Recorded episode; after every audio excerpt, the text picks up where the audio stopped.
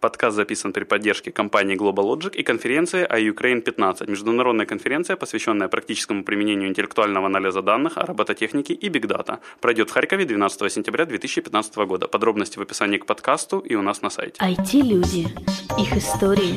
Истории их достижений в подкасте «Откровенно про IT-карьеризм» с Михаилом Марченко и Ольгой Давыдовой. Всем привет, это 217 выпуск подкаста «Откровенно про карьеризм». С вами Ольга Давыдова. И Михаил Марченко. Миша, что ты сегодня так кричишь? У нас всего есть полчаса на запись, поэтому я очень просто очень стараюсь быстро говорить. Чем громче ты кричишь, тем быстрее, медленнее время идет, я поняла. Окей, дорогой гость, пожалуйста, представься, кто ты, где, чем занимаешься. А, привет всем, меня зовут Андрей Чеботарев. В настоящее время буквально только вчера принял офер и делаю IT-мероприятия в Грузии. Вот. Э, до этого я был э, укладывал плитку, работал журналистом, был инженером службы технической поддержки, закончил текущую карьеру в Яндексе. До этого был в промода в Харькове. Родом из Крыма, 15 лет своей последней жизни отдал Харькову. Он быстрее, чем полчаса вложился. Все, можем Ты в целом все рассказал, можем заканчивать. Я просто привык писать посты для Фейсбука, много текста не. Еще на Твиттер перешел. Окей, у нас есть классический первый вопрос про IT. Как ты попал в IT? А в IT я попал случайно, благодаря тому, что у меня когда-то был блог, ну, если считать SMM IT. А благодаря тому, что у меня был блог, меня позвали с журналистской должности вести отдел SMM, так как тогда в этом вообще никто не понимал, это было лет пять назад. А, никто не понимал ни как соцсети вести, ни как писать, ни вообще, что это такое, откуда это взялось. Собственно, благодаря тому, что я в этом крутился сам, я как-то смог это все настроить, сделать и отправить в долгую счастливую жизнь. Отдел живет до сих пор. Приносит Да, конечно. Там все под это было заточено, собственно, поэтому я через полгода оттуда и ушел. Окей, okay, давай вернемся в более старые времена. У тебя вот первое образование, это математическое. Мехмат, прикладная математика. А вот очень хотели родители. У меня папа программист, классический системный программист, начинал с перфокарт, когда настала эра командной работы, он скорее сейчас, к сожалению, стал больше таким очень крутым системным администратором. Вот. Но я всегда хотел либо русский язык, либо у меня очень хорошие способности по химии были.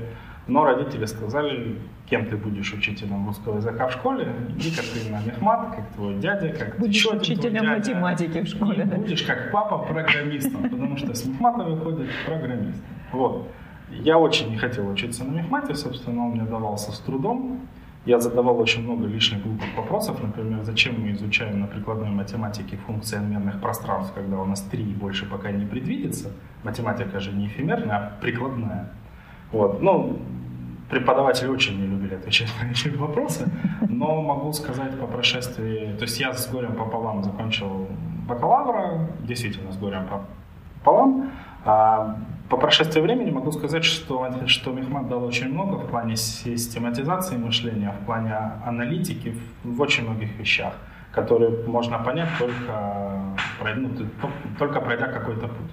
То есть, а он заложил основы вот так называемого общего высшего образования, то есть, когда ты можешь взяться за любую проблему, зная там откуда начать, как грызть слона по кускам и так далее. Ну, если у тебя есть большой слон, ему можно съесть только по кускам, это есть тайм-менеджмент.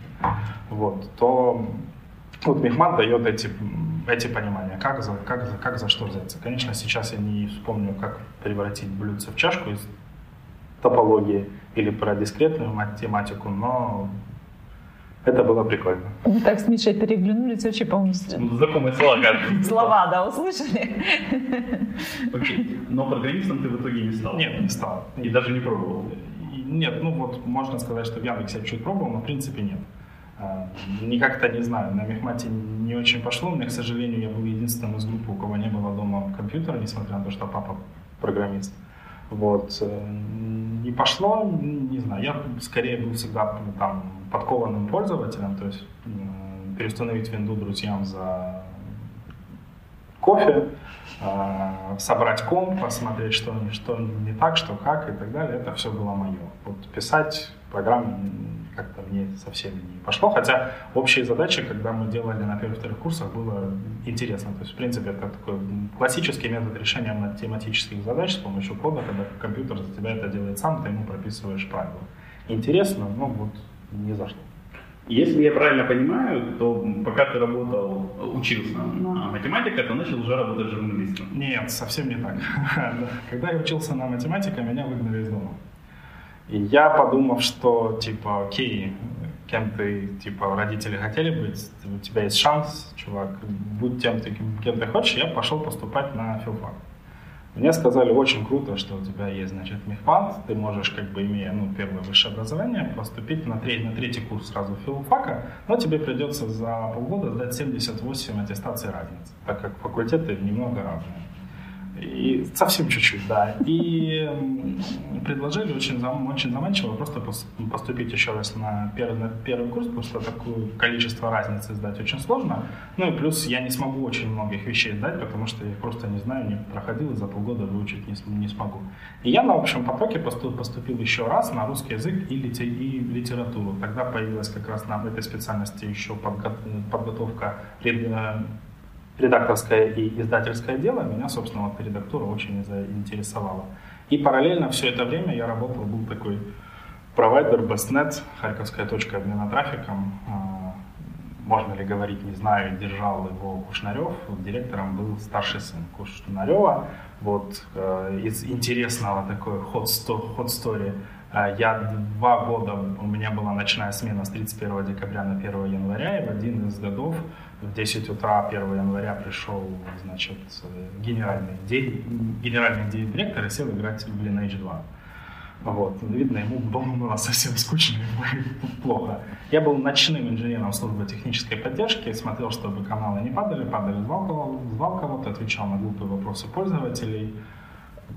Я купила вашу, вашу карточку, вставил, вставил ее в модем, а она не работает. Да, вытащите, пожалуйста, и прочтите, что на ней написано. Эта работа позволяла мне быть в сети онлайн на тот момент с очень хорошими скоростями, с, ну, как бы 12-часовая смена, и я был онлайн. Я тогда завел блог и стал его потихоньку вести. И мне это помогало очень учиться. С одной стороны, с другой мешало, потому что бессонная ночь, ну такая полубессонная, можно было поспать. Но потом первую пару я пропускал из-за смены, и, ну, к сожалению, на втором курсе фил филфака я устал учиться, потому что понял, что хочу работать и зарабатывать. И поехал устраиваться менеджером музыкальной группы в Киев. Пригласил друг из ЖЖ, из блога. Ну, про IT тут мало, но я не знаю. Про? IT будет дальше. Музыкантов очень много IT. Да, группа Aesthetic Education как раз к тому времени отпала от Океанельзы. Это все музыканты Океанельзы были, кроме, собственно, Славы Вакарчука. Вот, меня пригласил друг, с которым мы дружили в ЖЖ, общались, он сказал, о, классно, мне как раз нужен менеджер, типа, приезжай. Я приехал, он меня три дня ну, динамил, типа, перезвонить через час, еще через час, еще через полтора. В итоге я, заб, я, заб, я забил на него, помирился с родителями, уехал в Крым. Я из Крыма, я подумал, что мы с ними долго не общались, в Крыму я долго не был, устал. Приехал и случайно стал журналистом. А, я приехал, у меня была знакомая из ЖЖ э, девочка местная, она была редактором газеты. Я ей сказал, вот я хоть кем-то хочу, типа мне по выходным работать. Я приехал полгода отдохнуть, и с сентября, значит, заново, заново в Киев. То есть я не собирался в Крым оставаться. Она сказала, классно, нам как раз по выходным всем лень ездить писать, а по выходным там бывают ралли, конкурсы, какие-то пловцы плавают откуда-то от гор, куда-то, Самое куча, куча событий. А им выходным тоже хочется плавать, отдыхать и так далее. Поэтому я первые выходные съездил, написал две какие-то пробные статьи, они достаточно страшные были, потому что я как бы писать умел, но у меня не было ни представлений, ни о... Нас не учили журналистике, по сути. Открою секрет, даже на отделении журналистики в универе не учат жур... журналистики, это я уже потом понял.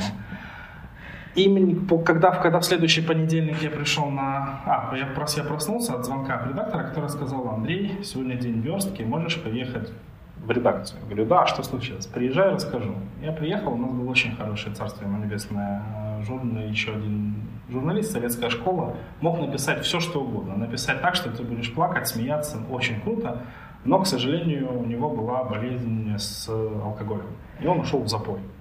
И четыре полосы из восьми в Елтинской газете пустые. Взять из интернета нечего, потому что все, что там есть, пишем мы. И мы, по-моему, часов 16 до 5, до 5 утра писали четыре полосы, написали, и на следующий день в качестве награды девочку сделали главным редактором, меня взяли в штаб. И она была вынуждена меня учить, потому что меня взяли в штаб. Вот, вот так началась карьера в, журнали, в журналистике, которая а, прервалась уходом в SMM уже с, долж, уже с должности заместителя главного редактора в финансовом портале Trust.ua в Киеве, где главным редактором был ныне депутат от БЮТа Игорь Луценко. А филологическое образование не хоть немножко пригодилось для журналистики или нет? Нет. То есть еще было пять лет потрачено на образование Четыре. Оба. Четыре. Бакалавра, да. Два очно, два заочно. Коля, ты магистр или нет? У меня в мою, в мою пору не было еще магистров. Я могу быть диплом о высшем образовании. Я могу да, это специалист теперь считается. Это среднее между бакалавром и магистром. У меня самая высокая ученая степень здесь. Открою секрет. Ни, ни одного диплома на руках у меня нет, ни на одну из работ его не просили. Вот так вот. Ни одного из дипломов. Мне, кстати, просили на работах, я помню, диплом где-то. По-моему, это авантюрист, а не журналист. А, а что нужно журналисту, чтобы стать журналистом? Образование не нужно. Нет, ну, кроме вот случайных совпадений. Журналисту надо... Сейчас еще легче. Тогда было угу. сложнее, сейчас еще проще. Нужно уметь писать, видеть и наблюдать. О чем? Ну, о чем угодно? О чем угодно. Куча ниш и нишевых СМИ, например, там вот на последнем майфоруме, где я был, у чувака созрела реальная классная идея сделать ниша, нишевые СМИ по Dota 2. Потому что те, которые сейчас есть, они пишут не только о Dota, но и о CS и всех остальных. То есть это не совсем уже нишевые. А для того, чтобы там кто-то писал, это должен быть кто-то из этого мира. Вряд ли он будет иметь жур... журналистское образование и так далее. У нас в Trust.ua была такая присказка, ну, вообще там очень много людей было из экономических СМИ пришедших, из экономической правды, из, из известий, и была такая, была такая сентенция, что легче журналиста обучить э, экономике, чем, чем экономиста научить писать. То есть, если ты умеешь писать, ты можешь быть журналистом. К сожалению, это главная болезнь именно филфака в плане именно русского языка или, или украинского языка. Остальные журфаки, они нормальные. То есть журфак, он, он не должен относиться к филфаку вообще. Это отдельный, отдельный факультет. У нас это часть э, филфака со всеми вытекающими отсюда последствиями. А филфак не учит писать. На, наоборот, я знаю очень много примеров талантливых людей, которые со школы писали, из, там, издавали книжки, стихи, шли на филфак и переставали это делать, потому что когда ты пишешь, это талант, вдохновение или что-нибудь еще. А когда ты знаешь сложно сочиненное предложение, поставленное вот так, и разборы и так далее, ты э, тонешь в тех знаниях, которые тебе не нужны, чтобы это сделать. Ну и отдельно стоит упомянуть э, творчество, темы курсовых и кандидатских работ, такие как «Образ солнца» в э, творчестве раннего Булгакова. Я, конечно, верю, что там есть образ солнца и все, но вряд ли Булгаков э, специально думал, в какое предложение вставить какой синоним солнца, чтобы потом потомки разбирали образ, образ солнца. Он писал законченные миры, характеры и так далее. То есть, когда ты творишь, ты об этом не думаешь. Зато потом в этом тексте можно найти и разобрать очень многое. Этот писатель часто использует букву «ы». Наверное, это как-то из его черты характера. Ну, то есть это абсолютно реальный пример э, того, что мне не нравилось на филфаке. Того, что мне нравилось, мне нравилось, это было языкознание. Мне очень нравилось, у меня была хорошая научная работа по комплименту. Мне очень нравилось. То есть я подошел с, после мехмата с математической точки зрения к филологическим вещам я проследил там, мне очень нравилось статьи искать в, слова, в словарях, я, прос, я проследил лексему комплимента общего индоевропейского корня, посмотрел, откуда пошло, почему так появилось. Во второй части сделал очень прикольную вещь, на меня все на филфаке смотрели очень большими глазами, чтобы понять, как слово используется сейчас, вот в реальном мире, как, ну, понять его коннотацию, потому что там у комплимента случилась проблема в русском языке, Правда же, очень многие воспринимают комплимент как лесть. Ну, вот это сказать, есть только в русском языке, только в 20 веке. Ни в одном другом языке комплимент не, воспри, не воспринимается со, а, а, отрицательно как лесть. Мне стало интересно, как же его сейчас воспринимают. И я взял, распечатал первых 3000, 3000 выдачи Яндекса и проанализировал цитаты, которые он мне дал. То есть там по, по цитате без э, перехода на сайт вполне можно было понять, в каком коннотации оно используется, в каком контексте. И классифицировал их. На меня смотрели вот так, типа, что ты делаешь, как, а так можно, ух ты, как интересно. Так, так, так. Оказывается, интересная профессия. Оказывается, да, очень круто. Нет, ну что так можно, мы там, это вот так не делали. Предки так не делали. Да, ну то есть, к, сожалению, к сожалению, возвращаясь к науке на филфаке, она, как и на мехмате, чистая наука, очень оторвана от реального мира. Это, их, это очень большая проблема. Окей. А вот как ты из Крыма попал в Киев дальше работать журналистом, получается? Да, я еще между три года посидел здесь, в городском дозоре. Кто-нибудь видел смешной ролик про тех, кого нельзя называть? Нет, ну про городской дозор я слышал. Ну как же, у тебя грустное лицо, тебе денег никто не даст. А. Это делали мы. Ага, окей. Тогда. Окей. Веселый ролик про тех, кто не понял. Это все, что можно сказать об этой работе. Окей. Вот. А как тебя затянуло обратно в Харьков SMM? Уже а вот после Киева как раз... Э, Опять там, три года прошло, да, надоело? Ну, нет, на самом деле оно получается такими волнами как-то само. То есть там портал был игрушкой инвестора. У инвестора закончились деньги, и игрушка стала поднадоедать. Вот, и развития у нее не было. То есть можно было сидеть дальше, можно, можно было что-то искать. И мы там были семьей, нас заканчивался декрет, как раз э, ребенку было почти три года, и предложили вернуться в Харьков и создать отдел SMM в новой-новой рекламной компании, крутой, которая делает там рекламу под российский рынок, сидя с бэк-офисом здесь.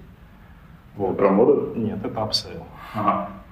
Вот, они э, действительно делают хорошие большие деньги, но, к сожалению, не всегда отношение к персоналу и к людям у них адекватное, вот, поэтому мы с ними достаточно быстро распрощались.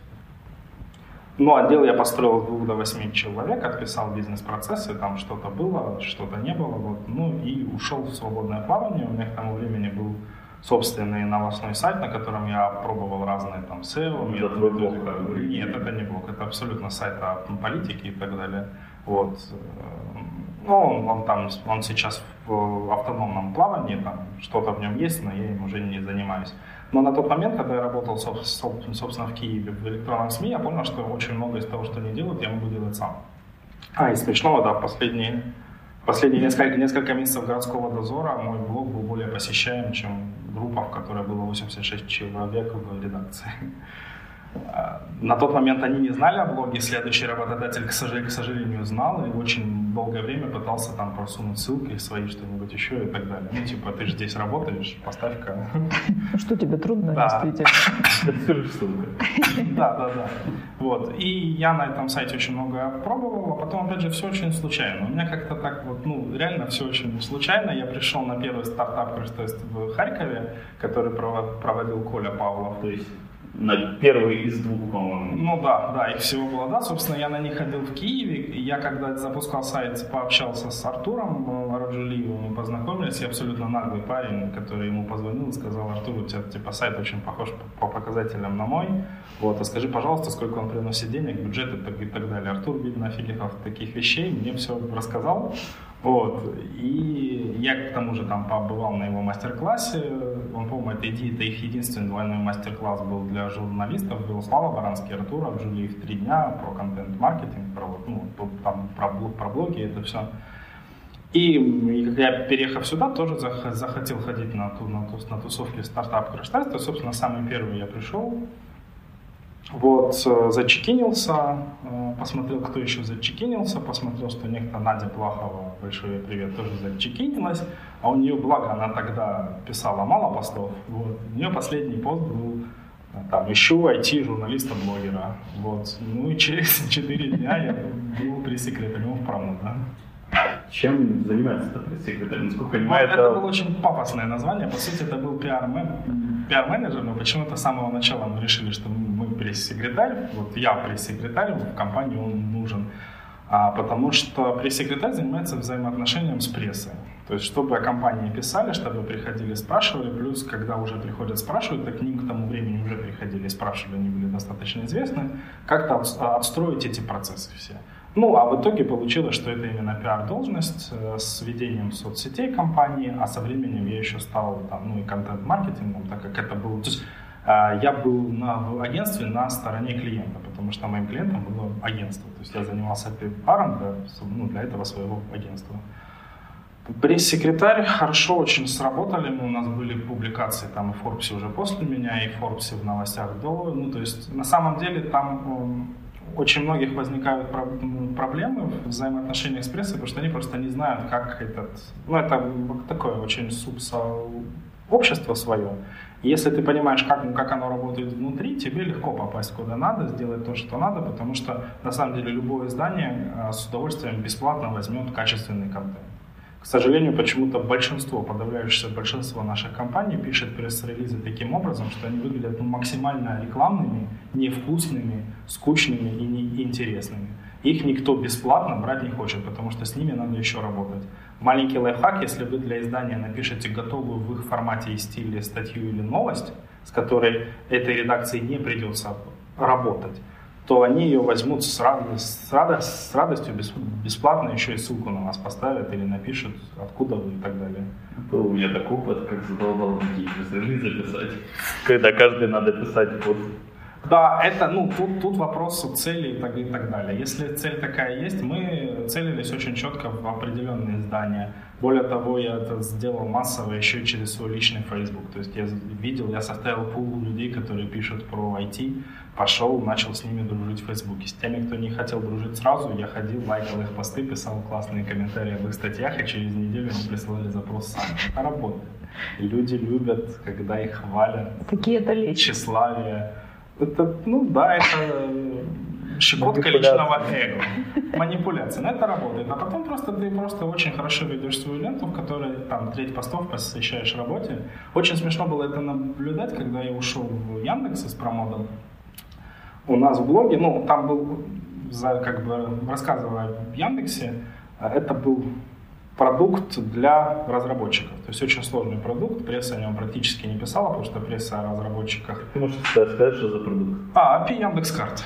Это э, такой B2D продукт для разработчиков, у которых конечный пользователь это все мы люди, но используют его разработчики очень-очень такие, у них очень разное чувство юмора и так далее, вообще очень страшные люди. Вот, им очень сложно что-то продать, надо это сделать очень хорошо, так больно продавать.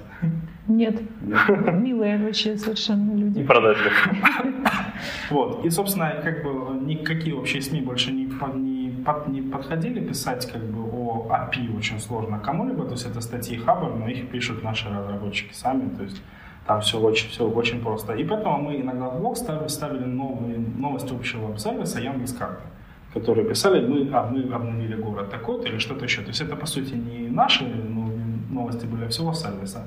И вот эти, вот эти посты в блог, они, они попадали в СМИ там, и все Changes, куда-нибудь еще, именно в том виде, в каком я их писал. То есть я видел, что люди берут их из моего Фейсбука, куда я за, за запостил с блога API, а не из блога карт, потому что там просто люди с ними не, ну, не дружат, не показывают и не, и не видят общее, ну, то есть подводя итог под переваром и пресс-секретарем, дружите, несите хорошую полезную информацию и, и публикации будут. Но только надо делать это именно вот, ну, доучиво. Ну и готовиться к тому, что э, если вы работаете за компом, вы айтишник и программист, даже, даже если вы SEO-оптимизатор или контекст. Для, для, для практически всех журналистов это одно и то же. Окей. А, у меня больше еще вопрос. А как и зачем становится великим блогером? Я везде что ты великий блогер. Нет, это шутка на самом деле. Это я указал в межсезонье, указал в Фейсбуке, да, что я великий блогер в своем собственном блоге. Великим блогером становится, если зудит писать. Это очень, ну, то есть, если не зудит писать, лучше блог не заводить. А, мне, как я раз ко мне рассказывал, блог по сути дал все, то есть, ну, и все, и ничего. Если бы его не было, может, как-нибудь по-другому бы сложилось, но практически все мои какие-то знакомства для работы, для чего-нибудь еще были из блога. А, не напрямую связано, связано, так как я тогда там скорее больше фотоблог был или, или литературный блог, ну, то есть не связанный напрямую с работой. Зачем быть великим блогером? Очень просто. Например, в прошлом марте, когда я уже был в Москве, было очень холодно, 3 марта, шел такой мелкий дождь со снегом. В прошлом, значит, пока Москва не, перевела время, рассветы зимой были около 10, около 10 утра, то есть такая темень, серость. И тут мне пишет э, Facebook человек, который говорит, вот смотри, я тут устраиваю яхтенное путешествие в Турцию на 7 дней. Мне сказали, ты, ты крутой блогер, мы тебе оплачиваем все за то, что ты о нас на, на... пишешь. То есть ты съездишь с нами, все будет классно, а ты об этом будешь писать до, после там, и так далее. Я считаю, блог себя, себя покупил, ну, вот на два ближайших. Конечно, я написал. Более того, я стал их постоянным клиентом, то есть я окупился им. Коля, мы угадаем, угадаем, кто это или нет с одной попытки. Попробуй. Ну, это уже после кулара. А. Вот эту рекламу мы не будем заносить. Ну, я же пиар, пиарщик, я уже собрал столько ссылок, столько компаний назвал, все, все оплачено. Оплаченных уже назвали. Супер. Окей, а дальше вот тебе надоело таких промода, получается? Или как? Не, не надоело в промода. А, на самом деле, э, как, я попав когда-то на экскурсию в центральный главный офис Яндекса, ставил себе целью, что я хочу здесь работать. Мне, мне понравились люди, с которыми я общался, мне очень понравилось то, как ну, выглядит офис, то, как организована работа, то, как вот, ну, мне интересно было вот у нас, у нас в промоде всегда был такой тоже очень, ну, а-ля яндексовский стиль, а-ля гугловый стиль, то есть когда это там свободное время какое-то, когда это очень много в коллективе, ты не просто работаешь, живешь, дружишь, то есть какие-то игры, там, игры, общие хобби, команда, футбольная и так далее. То есть вот это все такой общий корпоративный стиль, который я видел в Яндексе, он очень мне понравился. Я захотел работать. И случайно увидел вакансию, поехал в Одессу на доклад про SMM, посмотрел, кто выступает в потоке вместе со мной, посмотрел их соцсети, э, и одной из девочек было объявление о том, что мы ищем в команду, из Яндекса было, что мы ищем в команду маркетолога API-карт.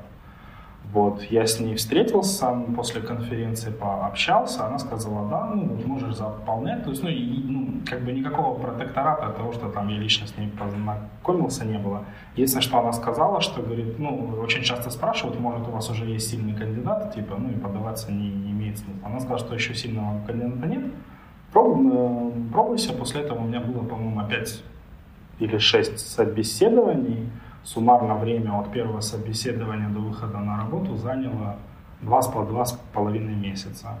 Вот финальное собеседование было в Москве и устройство официальное в Яндексе. Поэтому как бы из промо... я, ух... я уходил не из промода, я уходил в Яндекс. Mm-hmm. Вот. Эм, если бы там честно было написано, что это, что это должность продукт-менеджера, я бы, может, и не пробовал на нее подал, подаваться. Но там было написано, что это маркетолог. А чем, по-твоему, должен заниматься маркетолог? И, собственно, чем ты тогда занимался? В чем отличие? А, маркетологом я занимался, наверное, процентов 50 времени, а остальное это был именно продукт менеджер Там, я так понял, это сложилось из-за того, что API это один из самых старых продуктов Яндекса, внешних таких.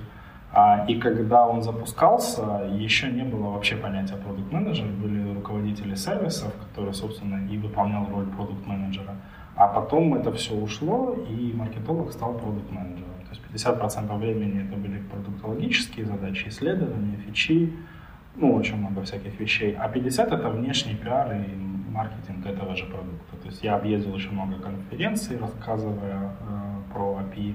Мы там делали статьи для Хабара, для еще чего-то. Программисты наши ездили выступать, я все это организовывал это вот именно маркетологическая часть. То есть ведение соцсетей, блога, общение с какими-то людьми. А, был злым, был добрым, злым с теми, кто неправильно использует API, нарушает добрым с теми, кто правильно, классно, мы с ними общались, спрашивали, почему так, подсказывали и так далее. Ну, очень интересно. Ну и действительно я абсолютно точно угадал и с культурой, из культуры в офисе, в Яндексе. Очень, ну, очень крутые люди, очень классные. А я уехал за месяц до начала событий на Майдане. Вот, до начала крымской кампании. А, все было более-менее гладко. После, э, к сожалению, я несколько раз попытался ввязаться во внутренние споры в нашей внутренней сети. Это была ошибкой, так как даже те люди, у которых нет телевизора, на них все равно пропаганда достаточно сильно влияет. Но мы просто старались на, на эту тему не разговаривать или ограничиваться подколками, шутками про бандеровцев, ФСБ и так далее. Окей, okay, а вот сейчас, смотря на свой опыт, ты бы предпочел его не иметь, если ты хотел бы все равно быть только маркетологом, не продуктовым? Нет, я бы предпочел, э, ну, то есть, мне просто было сложно в этой части. Это очень интересный опыт, классный, но, в принципе, он оказался самым сложным, так как я творческая личность мне. То есть, те, за, те, за, те задачи, которые были мне сложны или интересны, я вечно их откладывал на завтра, послезавтра и так далее. В итоге я маркетологическую часть делал, а доктологическую у меня не всегда все гладко получалось. Но, в принципе, я думаю, да. Ну, то есть, если бы это был чистый маркетолог, мне, бы, мне было бы проще. Окей, okay, представь, что есть люди, которые не читают твой блог, о великий блогер. И расскажи нам, почему ты ушел из Яндекса? Я ушел из Яндекса, потому что, собственно, я пол, раз в две недели ездил сюда к семье домой, которая у меня осталась жить в Харькове. Мы и не планировали переезжать в Москву, все это был опыт. А, плюс, к, сож- к сожалению, оказалось невозможным перевести мою должность в Киев. Э, и я запустил те, ну, то есть я одобрил часть проектов, которые была на, на этот год, и подумал, что весна это хорошее время вот, закончить и мы очень любовно, хорошо расстались. А, просто на другую должность перейти в Я в Москве даже не рассчитывал. В Киеве, к сожалению, аналогичных должностей нет по уровню. Вот, вообще нет. Ну, а чем занимается киевский офис? Киевский офис, там есть разработка, там есть PM, но их, э, их отдел полностью укомплектован. Киев в основном занимается маркетингом. Окейшки любимый мой вопрос. Ну, кстати, другие вопросы есть еще, у меня нету. Ну, у меня там немножечко назад вопрос. А журналисту обязательно иметь эм, критический взгляд, вот такой немножко саркастический на все, что... Нет, это, это разные школы журналистики. У меня с моим главным первым редактором, вряд ли, вряд ли Ксюша это услышит, он услышит. Привет, Ксюша, я тебя помню, знаю, люблю. Вот. Был разный взгляд на это. Она была выпускником а, Таврического университета с очень сильной советской школой журналистики, которая считала, что журналист это тот самый передаст, который слышит, видит и безэмоционально, чисто факти фактически это все передает. Я всегда был скорее сторонник колонок, э, каких-то личных мнений, которые могут на что-то влиять. Вот. Эм, здесь надо эм, соблюдать баланс, а главное стиль. Если ты пишешь новость, ну, вряд ли там уместно личное мнение журналиста. Оно может быть максимально четко выражено в, заг... в заголовке, то если это не новость для интерфакса, где это все очень сухо и действительно факты. А если ты пишешь колонку, то опять же имеет смысл как-нибудь эм, шутить, чтобы ее читали. Для меня для меня маленькая реклама. Идеал э, саркатического журналиста это Александр Костенко, который сейчас, ну, его многие читают в Фейсбуке, не знаю, работал в Горсовете. Вот этот человек пишет идеальные колонки, которые я с ним не совпадаю по по политическим взглядам, но всегда их, их с удовольствием читаю. Это очень сильный показатель, если ты можешь отдать себе отчет, что текст, который ты читаешь, он не близок тебе по смыслу, но ты понимаешь, что он ну, написан классно, вкусно, хорошо, и ты его читаешь.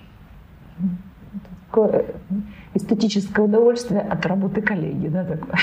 От того, как можно с этим словом «ох ты, как можно вот так можно написать», круто.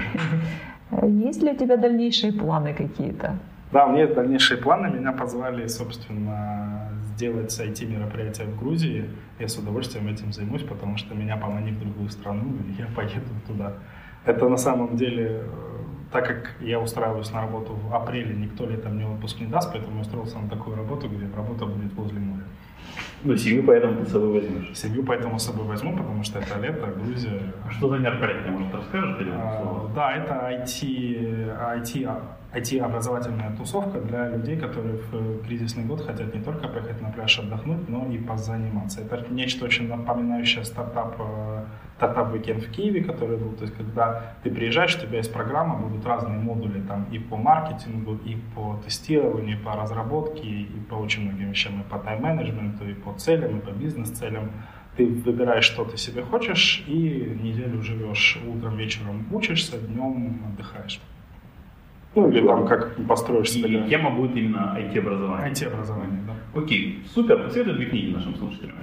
А, две разные книги. «Как думают люди» — это, к сожалению, сейчас не помню автора, это, опять же, известный блогер написал. Очень а, книжка, которая позволяет посмотреть со стороны на свой мыслительный процесс и как-то его а, улучшить, потому что а, очень многие вещи у нас, мы крутимся вокруг одних и тех же вещей, нам если надо придумать что-то, это сделать очень сложно. Если у нас как-то профессия требует или работа требует того, чтобы что-то придумывать, ты придумал одну вещь и продолжаешь вокруг нее крутиться. По сути, это учебник, как наладить свое творческое мышление.